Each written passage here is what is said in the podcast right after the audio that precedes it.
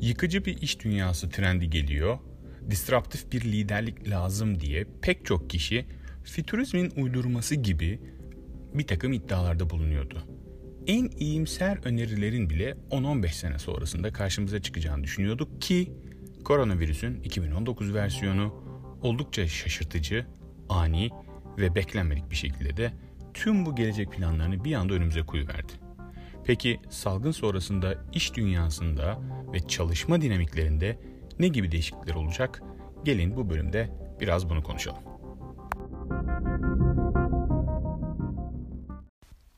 Merhabalar, ben Sezai Kayoğlu. Podcast serimin 4. bölümüne hepiniz hoş geldiniz. Girizgahtan da anlayacağınız üzere bugün popüler bir konudan bahsediyor olacağım.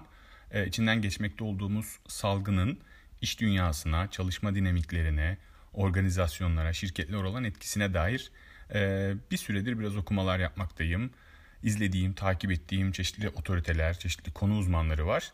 Bunlardan çıkarsadıklarımı paylaşmak istiyorum aslında bugünkü bölümde. Son yıllarda özellikle iş dünyasının biraz değişmesi gerektiği, farklılıklara açık olması gerektiği, yakın gelecekte pek çok fütüristik fikrin, uygulamanın iş dünyasının pratikleri içerisinde yer alacağına dair pek çok paylaşımla karşı karşıya kalmaktaydık. Bunların bir kısmı hadi canım dedirtirken bazıları olabilir ama biraz zaman istiyor dedirtiyordu. Ama gelinen noktada bu salgın konusunun, bunun yarattığı psikolojinin, ekonomik durumun ve beraberinde de çalışan dünyasındaki etkilerine baktığımızda aslında pek çok konunun önümüzde, hatta hayatımızın çok merkezinde yer aldığını görmekteyiz. İlk başlarda biraz olur mu olmaz mı diye düşünürken aslında bu dönüşümü, değişimi çok hızlı bir şekilde yansıtabildiğimizi, hayatlarımızı adapte edebildiğimizi gördük. Öyle tahmin ediyorum ki yani son 50 yıldır yaşanan değişime uyum, değişim adaptasyon konularında ibretlik diye tabir edilebilecek belki bir dönemden geçiyoruz. Şimdi bu salgının yaratmış olduğu etkilere, mali ya da diğer taraflardan sosyal etkilere baktığımızda bazı etkilenen sektörler var. Bazı sektörler doğrudan etkilenmiyor, direkt bir darbe almadılar ama biraz gecikme yaşadıklarını söylemek mümkün. Biraz belki geriden takip edecekler. Bazıları da belki etkilenmedi ya da çok minimumda etkilendi. Sektörlere baktığımızda 3 gruba ayırmak mümkün. Doğrudan etkilenen sektörler, biraz etkilenen ya da gecikme yaşayan sektörler ve az etkilenen sektörler olarak ifade edilebilir. Doğrudan etkilenen sektörlere baktığımızda hepimizin malumu özellikle turizm, ulaşım, havacılık başı çekiyor. Doğrudan etkilenen ve ciddi derecede darbe alan sektörler. Giyim perakendesi ve perakendenin diğer kanalları bu manada, gıdayı kenarda tutuyorum. Tüketimin azalmasıyla beraber ihtiyaç duyulan enerji kaynaklarının azalması söz konusu. Dolayısıyla enerji sektörünün bu manada bir zorluk yaşadığı söz konusu. Lüks tüketim, eğlence, dediğim gibi turizm ve gezi gibi konularda şirketlerin ciddi manada şu anda gündemleri biraz tatsız ve de odak alanları birazcık hassas konular eksenli ilerliyor. Gecikme yaşayan sektörler dediğimiz bu ikinci grup ise Türkiye için önemli 3 tane ihracat unsurunu beraberinde barındırıyor. Bunlar dayanıklı tüketim malları, beyaz eşya diye bildiğimiz, ifade edebileceğimiz otomotiv ve tekstil. Bu 3 sektör hem Türkiye'nin ihtiyaç duyduğu önemli ihracat gelirini elde ederken aynı zamanda yurt içinde de ciddi derecede bir tüketim potansiyeline sahip olan sektörler. Hal böyle olunca bu salgın döneminde özellikle hani araba yenilemek, beyaz eşya yenilemek, işte biraz giyim kuşam konularına bakmak doğrudan rafa kaldırılmamakla beraber biraz gecikmeye uğruyor. Dolayısıyla bugünden itibaren yani bu aydan itibaren birazcık daha bu konulara dair tüketimin artacağını söylemek mümkün belki. Ama geride kalan 3 aylık dilime ve bundan sonraki 3 aylık dilime de baktığımızda önceki yıllara göre ciddi bir darbe aldığını söylemek mümkün. Doğrudan etkilenmeyen sektörler ya da çok minimal düzeyde etkilenen sektörler de yok değil var. Gıda perakendeciliği bunlardan bir tanesi. İlaç, tıp, sağlık sektörü bunlardan bir diğeri. Telekomünikasyon, hani bağlantı, tüketim, bunlar dijital içerik tüketimi bunlar çok önemli hale geldi. Evinde sabit internet olmayan pek çok kişi evine internetini aldı ya da arttırdı, hızlarını arttırdı. Bir takım ARGE çalışmaları, devlete daha yakın olan bir takım sektörler, savunma bunlardan bir diğeri. Bilişim teknolojileri keza bu konuda yine doğrudan etkilenmeyen sektörler diyebiliriz belki. tüketici elektroniğinin önemli derecede yükseldiğini gördük bu dönemde. Çünkü insanların bu hem dijital içeriklere ulaşması, hem evinden çalışması, hem işte bilgisayarını yenilemesi gerekti, monitör alması gerekti vesaire vesaire. Burada da hatır sayılır seviyede bir hani önceki dönemlere göre devam ede gelen, yani aynı şekilde devam ettiğini, hatta birazcık da üstüne çıktığını görüyoruz satışlarının ve karlılıklarının. Dijital içerik üretimi, tüketimi gibi konular, oyundur, müziktir, dizidir, bu gibi konularında yükseldiği bir dönemi geride bıraktık. Şimdi bu sektörlere baktığımız zaman hani yıllardan beri süre gelen, bir takım çalışmaları olan, belli bir kas gücü olan şirketlerin, sektörlerin etkilendiğini görüyoruz. Dolayısıyla bu şirketlerin, bu sektörlerinde aslında hatırı sayılır biçimde gündemleri, ajandaları da değişiyor. Ne var şimdi bu önümüzdeki döneme dair baktığımızda ne var? Yani çalışma hayatında, bu şirketlerin doğasında ne değişiyor diye baktığımızda farklı bir takım konular var. Bunların ben bugün biraz insan kaynakları, biraz çalışan tarafı, biraz liderlik tarafında böyle bir üçlü bir sac ayağı kurduğumda ortaya ne düşüyor, ortada ne kalıyor, biraz bunun üzerine konuşmak istedim. Özellikle çalışma hayatında ne değişiyor olacak, yeni normal içerisinde neler olacak, ne gibi yenilikleri ya da farklılaşmaları göreceğiz. Özellikle bu konuda da insan kaynaklarının payına ne düşecek ya da gündemine ne düşecek. Takdir edersiniz ki finansal kriz konuları gündeme geldiğinde en kolay ve ilk kesilebilecek fatura ya da ilk neşter vurulacak yer aslında harcamamak üzerine. Yani geliri arttıramıyorsanız bari gideri azaltın ya da durdurun gibi bir felsefe üzerine kurulu oluyor. Diyebilirim ki son 3 aydır, 4 aydır pek çok müşterimden benzer şekilde iletişimler aldım. Nedir? Yani biz bu dönem için, 2020 yılı için bütçelerimizde ciddi derecede daralmaya gidiyoruz. Prim ödemelerini rafa kaldırıyoruz. İşte bir takım harcamalarımızı kesiyoruz. Bu yatırım olabilir, bu tüketim olabilir.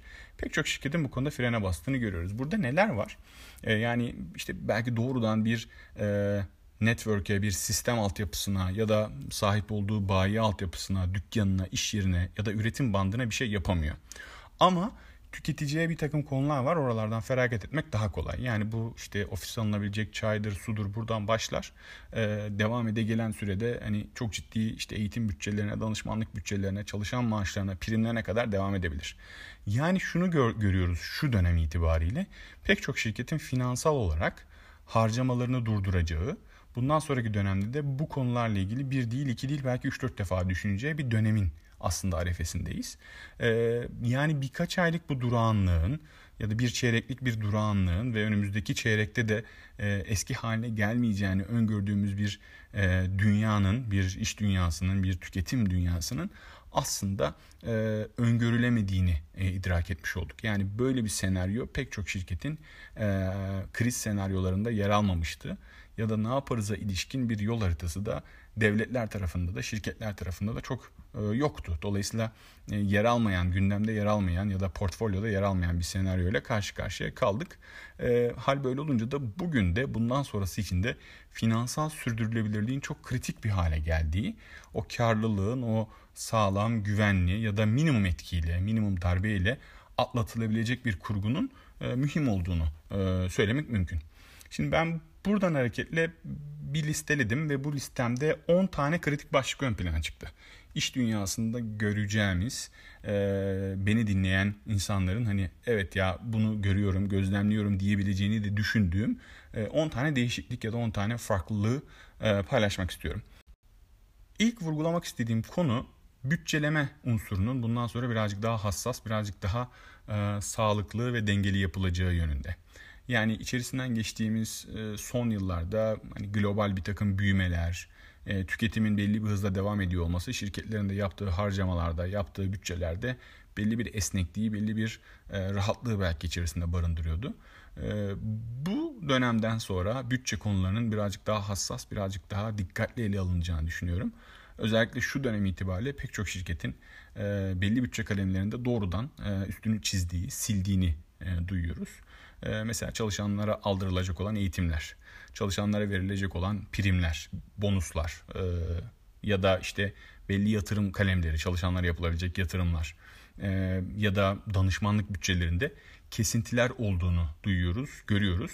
Çünkü hani listeye koyduğunuz, bütçeye koyduğunuz bir unsurun daha sonra gerçekleşmesi biraz daha kolay oluyor. Dolayısıyla departmanlara, yöneticilere, çalışanlara böyle bir vaat vermeksizin ilk başta bu konuların önünü almak ve bütçeye bunları listelememek gibi bir davranış yoluna gidebileceğini düşünüyorum şirketlerin. Finansal sürdürülebilirliği, finansal sağlıklılığı, finansal dayanıklılığı devam ettirebilmek adına pek çok şirketin bütçe kalemlerinde kesintiye gideceğini, bütçeledikleri unsurların sayısının azalacağını düşünüyorum. Yani belli asli kalemler dışında çok da fazla tüketimin gözükmeyeceği, olmayacağı bir dönemin sanki arefesindeyiz. İkinci konu iş gücü maliyetleri, çalışan maliyetleri. En büyük porsiyonlardan bir tanesi de bu şirketler açısından. Belli sabit giderler, belli durağan varlıklar var. Ama ister küçük ve orta ölçekli olsun, ister çok büyük yapıdaki şirketler olsun, çalışan maliyetleri, iş gücü maliyetleri çok ciddi bir boyutta. Sadece maaş değil, o maaşın dışında pek çok unsur daha var. Hani fiziki imkanlar, sigortalar, devlete ödenmesi gereken rakamlar, bir çalışan aldığınız zaman beraberinde yapmanız gereken bir dizi yatırımlar. Bu yalnızca hani teknik olarak bir telefon vermek, bir bilgisayar vermek değil, masası, elektriği, suyu, pek çok kalemin hani finansal bağlamda bakıldığında kritik ve önemli olduğunu görüyoruz. Dolayısıyla bu dönemde ve bundan sonrasında iş gücü hesaplama ve maliyet analizleri bence en kritik unsurlardan bir tanesi olacak. Özellikle insan kaynaklarının ajandasındaki en önemli maddelerden bir tanesi olacak. Bu gibi konular, yani bir çalışanın istihdamı, bir çalışanın terfisi gibi konularda hani ofis maliyetleri, sabit giderler, tüketilen kaynaklar, pek çok konunun bir arada ele alınması ve hani gerçekten buna değecek mi, değmeyecek miye dair bir analizin yapılması, bir senaryonun yapılması söz konusu olacak bence. Buna eşlik eden, yani şu dönemde içerisinde olduğumuz evden çalışma, hibrit çalışma, belli bir gün ofise gelme, belli günler evinden çalışma, belli bir gün belki bir başka bir fiziki alanda çalışma gibi imkanların, konuların değerlendirileceği bir takım kurgulara gideceğiz. Amerika'da bunun uygulamaları çoktan başladı. Bence dünyanın diğer taraflarında da, Türkiye'de de bunun sayısı çoğalacak. Özellikle bu coworking space'lerin artmasıyla beraber oralara belli bir ücret ödeyecek şirketler çalışanlar adına ve siz gidip oradan haftanın belli günleri oradan çalışıyor olacaksınız. Belli günler evinizden çalışıyor olacaksınız. Belki birkaç günde ofisinize uğrayacaksınız. Buna biraz hibrit bir model çerçevesinde ele aldığımızda hem çalışan kazanmış olacak hem şirket kazanmış olacak. Dolayısıyla bu gibi konuların mali açıdan değerlendirilmesi, iş gücü analizlerinin bu şekilde yapılması da bence önemli unsurlardan bir tanesi olacak. Üçüncü konu, yine bu dönemde eksikliğini hissettiğimiz bir konu, bence kriz iletişimi. Bence bu konuda epeyce bir şirket, sektör, yönetici sınıfta kaldı bu dönemde. Özellikle ilk bir ay, 1,5 ay. Bunu LinkedIn'deki yazımda da belirtmiştim. Hani alınan pek çok güzel eğitimler var. İşte bu liderlerin çok güzel kariyerleri, CV'leri vardı. Ama bu dönemde lider iletişimi konusunda üst düzey yöneticilerin daha ön plana çıkıp çalışanlarına, işte şirketlerine sahip çıkması, bu fırtınalı dönemde gemilerini limana ulaştırıp ulaştıramamaları ile ilgili yol haritalarını paylaşmalarını bekliyorduk. Ancak bu böyle olmadı. Burada sarsılan ve biraz da aslında düşmüş olan bir güven söz konusu. Bence gelecek günlere dair önümüzdeki dönemde benzer bir salgın, benzer bir kriz döneminde şirketlerin, üst yönetimlerinin biraz daha bu konuya ağırlık vermesi gerekecek. Dolayısıyla önümüzdeki dönemde bu kurumsal iletişim, kriz iletişimi konusunun çok kritik bir hale geleceğini düşünüyorum. Özellikle hem çalışan tarafında, hem müşteri tarafında, hem genel halk tarafında 3 konuya bakıyor aslında şirketler. Yani kurumsal olarak bu ne söylüyor, bu marka, bu şirket ne söylüyor ve çalışanlarına ne yapıyor? Ve de aslında genel olarak o sağlık konusu nasıl daha toparlanabiliyor? Dolayısıyla pek çok insan buna bakarken hani şirketlerin ürünleri, markaları vesaire gibi konular aslında birazcık daha bertaraf edildi bu dönem özelinde. Ve bundan sonrasında da bu kriz iletişimi ve kurumsal iletişim konusu bence önemli başlıklardan bir tanesi olacak. İç iletişime ya da marka iletişimine nazaran. Dördüncü konu biraz çalışma dinamiğiyle, çalışma ekonomisiyle ilgili aslında. Ben önümüzdeki dönemde part-time bir çalışma ekonomisinin çok ciddi yüzdelere varabileceğini düşünüyorum. Yani herkesin ya da pek çok kişinin kendi işinin patronu olabileceğini ve haftanın belli günlerini, ayın belli günlerini ya da saatlerini farklı şirketlere dağıtabileceğini düşünüyorum. Yani bu dönemde şunu gördük. 5 günün tamamında benzer şekilde aynı oranda çalışmayı gerektirmeyen bir takım iş kolları var. Yani her gün ofise gelmese de işini devam ettirebilen ya da her gün 8 saati gerektirmeyen bir takım işler ön plana çıkıyor ya da su yüzüne çıkıyor diyeyim. Ve yönetim ekipleri, şirketler, finans, insan kaynakları bu gibi durumlara baktığında ben bir çalışanı full time almak zorunda değilim diyecekler ve de belki haftanın işte 3 günü sadece bana çalışan birisi olsun ve bu konulara o arkadaş ilgilensin diyecekler. Dolayısıyla belli konulardaki uzman insanların yine girişimcilik tarafında bunun örnekleri var ama yani bir çalışanın 2 tane farklı şirkete, bir finans uzmanı olabilir, bir hukukçu olabilir, bir İK'cı olabilir, bir işe alımcı olabilir, keza bununla ilgili de örnekler var. Ama bunun sayısının ve oranının artacağını düşünüyorum. Bir çalışan aynı anda birkaç şirkete hizmet verebilir hale gelecek. Hani diyebilirsiniz ki bu siz SGK olarak mümkün mü? İşte devletin buna koyduğu bir takım kurallar var diyebilirsiniz. Bence buralarda da bir takım esnetmeler söz konusu olabilir. Hani zamana bağlı, saat planlamalarına bağlı kompleks bir çalışma sistemine doğru gidebileceğimizi düşünüyorum. 5. konu fiziki kaynaklara duyulan ihtiyaç ve verilen önemlerin değişime uğrayacak olması. Hani şirketlerin o şık, süslü, plaza kültürleri, ortamlarına çok fazla yatırım yapmayacaklarını öngörebiliriz. Yine bunun örneklerini Amerika'da görmeye başladık. Hani büyük sosyal platformların bundan sonrasında çalışanların istedikleri süre boyunca istedikleri şekilde evlerinden çalışabileceklerine dair iletişim kurduklarını gördük. Hal böyle olunca aslında bu gibi fiziki kaynaklara çok uzun süre yatırım yapmanın da pek bir esprisi kalmayacak gün geçtikçe. Dolayısıyla niye biz bu maliyetlere katlanıyoruz? Niye koca binalara kocaman rakamlar ödeyeceğiz? Anlayışıyla beraber bence bu konularda da bir esneklik söz konusu olacak. Ve çalışan sayılarını hesaplarken, planlarken aslında ciddi derecede oranlar düşecek. Yani 1000 kişi varsa belki tutulacak ofis 250 kişinin aynı anda çalışmasına olanak sağlayan şekilde bir ofis olacak. Tüm herkesin gelmesini gerektirecek zamanlarda da sıkışmalar yaşanacak ya da farklı bir alternatife gidilecek. Ama tüm personele göre bir planlama yapılmayacak. Belki %50'nin bile altına göre planlamalar yapılacak. Bunun çalışan tarafına baktığımızda da bence konaklamayla ilgili, evle ilgili bazı kararlar alınabilir. Geçtiğimiz günlerde yine bir arkadaşımla konuştuğumuzda, yani bundan sonrasında eğer ben haftada 1 gün, 1,5 gün, 2 gün eğer ofise gitmem gerekecekse, her gün kat etmeyeceğim bir yol, yaşamayacağım bir trafik varsa şehrin merkezinde ya da işime, ofisime yakın bir yerde oturmama gerek kalmayabilir anlayışının artacağını, yükseleceğini düşünüyorum. Dolayısıyla şehrin dışına doğru biraz daha göçün, biraz daha kırsala, birazcık daha yönetilebilir, düşük bütçeler, düşük kiralar, alınabilir evler belki bu manada daha ön plana çıkacak belki. Dolayısıyla eğer ben haftada yalnızca 1 gün ofise gideceksem, kalan 4 gün kendime kurabildiğim düzende, kendi evimde, kendi ofisimde çalışabileceksem, hakikaten trafikle de mücadele etmeyeceksem, sabahleyin ve akşamleyin belli bir saat tasarrufta edebileceksem, o zaman biraz daha şehrin dışında yaşamayı sanırım öngörebilirim, planlayabilirim. Hayatımı da buna göre hizalamam, pozisyonlamam mümkün hale gelebilir ve hatta bunu yaptığım zaman belki belli ölçüde tasarruf edeceğim, masraflarımı azaltacağım. Dolayısıyla sanırım bu konuda, yaşam konusu da belli ölçüde farklılaşacak ya da değişime uğrayacak.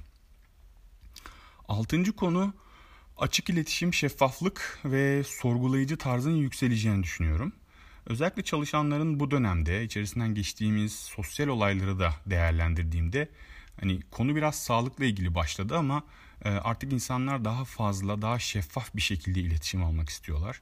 Kendi hayatlarını ilgilendirecek şeylerle ilgili bertaraf olmak istemiyorlar. Bir haber olmak istemiyorlar. Hani devlet başkanlarının, sağlık bakanlarının her gün bilgi verdiği bir ortamda, hani şirket patronlarının, şirket yöneticilerinin bazı konularla ilgili gri, muğlak ifadelerini önümüzdeki dönemde sanırım dozunun azalacağını düşünüyorum. Çünkü ben bu şirketin bir parçasıysam, biz bu şirketin faydası için çalışıyorsak, burada olan bitenlerle ilgili, hayatımızı etkileyecek konularla ilgili, bu sağlık olabilir, başka bir konu olabilir, birazcık daha açık, net, şeffaf, doğrudan bir iletişimi hak ediyoruz anlayışının daha hakim olacağını düşünüyorum. Kararların nasıl alındığını, neden alındığını sanırım birazcık daha paylaşmak gerekiyor olacak çalışanlarla. Zira hem yeni kuşak hem şu anki iş gücüne baktığımız zaman belirsizliğe karşı tahammül artıyor. Ama bir yandan da düşebiliyor. Yani belli dönemlerde artış gösteren, belli dönemlerde azalış gösteren ama çalışan demokrasisi ya da iletişimin şeffaflığı gibi konulara geldiğimiz zaman sanıyorum ki liderlerin, şirketlerin iletişiminde bundan sonrası bundan öncesinden biraz daha farklı olmak zorunda olacak. Dolayısıyla birazcık daha zorlayıcı bir beklenti, bir dip dalga geliyor gibi söylenebilir. 7. konu bu iletişim konusuyla, çalışanların beklentisiyle ilgili biraz da çalışan bağlılığı ve memnuniyeti. Bence burada bir bölüm kapanacak, belki bölüm açılacak. Pek çok inisiyatifin bu manada çalışan bağlılığı, çalışan iletişimi, memnuniyeti, belki belli ölçüde işveren markası konularının dahi uzun süre rafa kalkacağını öngörebiliriz. Çünkü bunlar mali unsurlar. Yani bu konulara para harcamanız gerekiyor, zaman harcamanız gerekiyor, özellikle kaynak aktarmanız gerekiyor. Ama şu ana baktığımızda tüm ülkelerde işsizlik rakamları artarken, iş gücünün çeşitli ölçülerde esnetilmesiyle ilgili senaryolar yapılırken, işten çıkarmalar varken, maaş kesintileri varken, hak edilmiş hakların azaltılması ile ilgili konular, gündemler varken çalışanlara ne kadar memnunsunuz, ne kadar bağlısınız, ne kadar daha fazlasını vermeye hazırsınız gibi sorular sormanın pek bir anlamı olmayacağını düşünüyorum. Bununla ilgili de yakın zamanda kendim bizatihi birkaç müşterimle benzer görüşmeler yaşadım. Çeşitli ülkelerden çeşitli konunun otoritesiyle de görüştüm. Dolayısıyla bu konuyla ilgili bir süreliğine pauza basabiliriz. Belli bir süre bu konuyu rafa kaldırabiliriz belki. Yani eğer işiniz varsa, o şirket bir şekilde işlerine devam edebiliyorsa, maaşını ödeyebiliyorsa, istihdam yapabiliyorsa, öyle tahmin ediyorum başarılı olarak addedilecek. Ve de siz orada çalışıyorsanız eğer, diğer insanlara, işsiz kalanlara göre baktığınızda doğal olarak halinize şükredeceksiniz ve beklentilerinizi belli ölçüde zaten düşürüyor olacaksınız. Haliyle bu dönem ve bu dönem sonrasında çalışan bağlılığının da çalışanlar tarafından yüksek algılanacağı bir dönemi görüyor olabiliriz. Dolayısıyla böyle bir ters orantının olacağını düşünüyorum. 8. konu şirketlerin işe alım süreçlerinin teklif bacağı ile ilgili. Tekliflerde bir takım farklılıklar göreceğiz bence önümüzdeki dönemde. Şirketler bundan ne kadar hazır bilemiyorum ama hazırlanmaları gerekecek yakın bir vadede. Çalışma ortamı değişiyor dedik. Çalışma zamanı değişiyor. Çalışma disiplini değişiyor olacak dedik. Bunlar değişirken işe alımlarda yapılan teklifler, bizim paket diye tabir ettiğimiz işte ücret teklifinin etrafında paylaşılan konulara baktığımızda evden çalışabiliyor olmak bundan sonrasında bir norm belki belli ölçüde. Ama çalışanların ofise geldiklerinde tükettikleri belli kalemler var. Elektrik gibi, su gibi, içecekler gibi, masası, sandalyesi, o fiziki imkanların tamamı. Buraya baktığım zaman bunların pek çoğu aslında işverenin maliyetinde olan, işverenin harcama hakkı olan konular. Biz ofise gidiyoruz, çalışıyoruz ve işverenlerimiz bizim için bunları hallediyor. O artık doğal bir konu. Ama bunları işte artık evden çalışma disiplinine geçtiğimizde, denklemi tersine çevirdiğimizde evden çalışırken aslında bu zamana kadar işverene ait olan masrafların artık çalışana ait olduğunu görüyor olacağız. Bunun içerisinde ya bu sandalye çok rahat değilmiş, sandalyemi değiştireyim demek ya da ben bu sürecin başında eve bir monitör aldım. Bu monitörle ilgili mesela maliyet o gün için çok bir şey değil ama bunu herkesin yaptığını varsaydığımızda aslında bir dakika ya aslında bu çok doğru bir hamle olmadı galiba anlayışı söz konusu olacak. Geçtiğimiz hafta Yıldız Holding'den Murat Ülker bu konuyu paylaşmıştı. Şirketlerin evden çalışabilme olanağı olan çalışanlarını desteklemesi, fiziki ve mali desteklerle bu konunun sürdürülebilir olması, gündemine alması gerektiğiyle ilgili bir paylaşımda bulunmuştu. Ben bundan sonrasında yapılan tekliflerde, işe alımlarda maaş dışında bunun gibi yan haklarında dışında sunulan imkanlara dair birazcık daha listelerin kabaracağını düşünüyorum. Ve bu konuda iyi destekleyen şirketlerin belki bir adım daha ön plana çıkabileceği, yani evden desteklemekle ilgili, evden çalışmayı desteklemekle ilgili sunulan imkanların gün geçtikçe daha iyi hale geleceğini öngörmekteyim. Dolayısıyla buradan hareketle ücret ve yan haklar uzmanları, bu alanda çalışan profesyonellerin yakın zamanda gündemlerinin bu bağlamda biraz değişeceğini öngörmekteyim. 9. konu iş sürekliliği, bunun planları, kriz alternatifleri, kriz senaryoları ile ilgili. Bundan sonrasında sanırım bu alternatif rotalar çizmek, senaryolar yapmak, iş yapış biçiminde A, B, C, D senaryoların nasıl olabileceğine dair konular bence çok önemli hale geldi. Artık bu konu su götürmez bir gerçek. Dolayısıyla böyle farklı uzmanlıklar bence ön plana çıkacak. Bu departmanlar kuruluyor olacak ve bunların altında belki bir takım komiteler, bazı karar destek üniteleri kuruluyor olacak şirketlerin içerisinde. Herkesle en hızlı, en sağlıklı iletişimi kurmak çok kritik bir hale geliyor. Dolayısıyla daha çevik bir iletişimin kurulması gerekecek ve belki buna tanıklık edeceğiz. Şirketler alacağı kararlarda, yani benzer bir kriz döneminde ne yapalım, nasıl yapalımı çalışanlarıyla belki beraber almak isteyecek bu karar. Dolayısıyla başta da bahsettiğim o demokrasi konusu, katılımcılık konusu, hani ofise dönelim mi dönmeyelim mi belki beraber tartışmak gibi şu anda içinden geçtiğimiz dönemde bizim şirket mesela bizlere sordu. Ne zaman dönelim, nasıl dönelim, döndüğünüzde nasıl bir ortam bulmak istiyorsunuz, kendinizi ne kadar rahat hissedeceksiniz, hissetmezseniz alternatif olarak ne yapabiliriz gibi.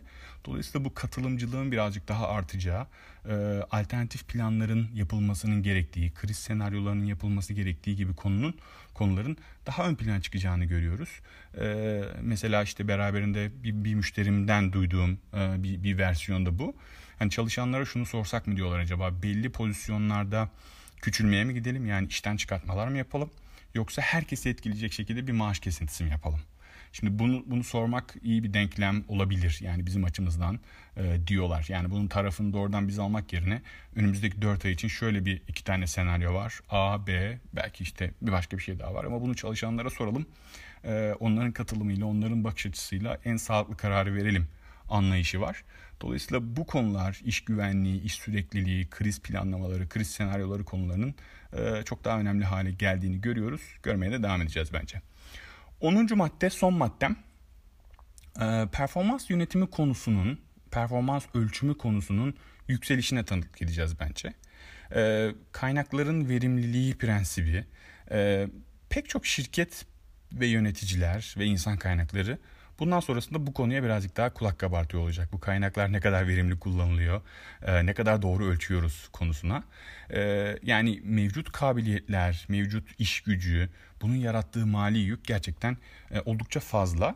Ve bunun doğru ölçülüp ölçülmediği de bu zamana kadar hani herkesin üzerinde mutabakata vardığı bir şekilde ilerlemiyordu. Diyebilirim ki son 5 senede ben her ay çeşitli sektörlerden, çeşitli müşterilerden performans yönetiminin hesaplanması, bunun primle olan ilişkisi, ücretle olan ilişkisi, buralarla ilgili pek çok talep alıyorum. Nasıl yapmalıyız, nasıl yönetmeliyiz? Pek çok sektörde ve şirkette bu böyle bir yazılım alınca, bir otomasyon sistemi alınca, bir ERP çözümü alınca hallolacakmış gibi algılanıyor ama konu öyle değil. Gerçekten yaşayan bir sistem, gerçekten sağlıklı ölçümlere dayanan bir yapı aslında performans yönetimi dediğimiz konu.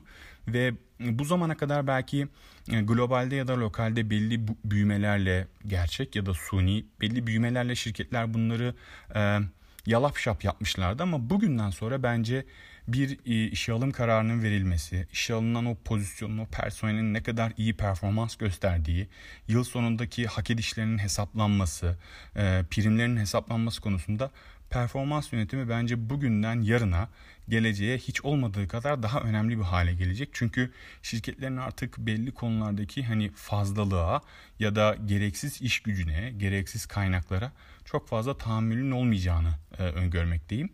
Dolayısıyla bugünden yarına sanırım performans yönetimi konusunun çok daha önemli olacağını, ölçümünün, sisteminin, yönetişim modelinin gün geçtikçe artacağını düşünüyorum. Bakalım bunların hem insan kaynaklarını hem yönetici hem çalışan denkleminde nelere dönüşeceğini hep beraber görüyor olacağız. Paylaşımlarım bugünlük bu kadar. Dediğim gibi böyle bir virüs sonrası, salgın sonrasındaki iş dünyasına ilişkin neler olabilir diye düşündüğümde 10 tane konuyu listeledim. Umarım sizlerle de paylaşmam size katkı sağlamıştır. Belli ölçüde yani fikir jimnastiği ya da zihninizde belki belli kapıları açmaya vesile olmuştur. Beni dinlediğiniz için çok teşekkür ediyorum. Yeni bir bölümde tekrar karşılaşmak üzere, tekrar paylaşmak üzere. Hoşça kalın diyorum. Sağlıkla kalın. Görüşmek üzere.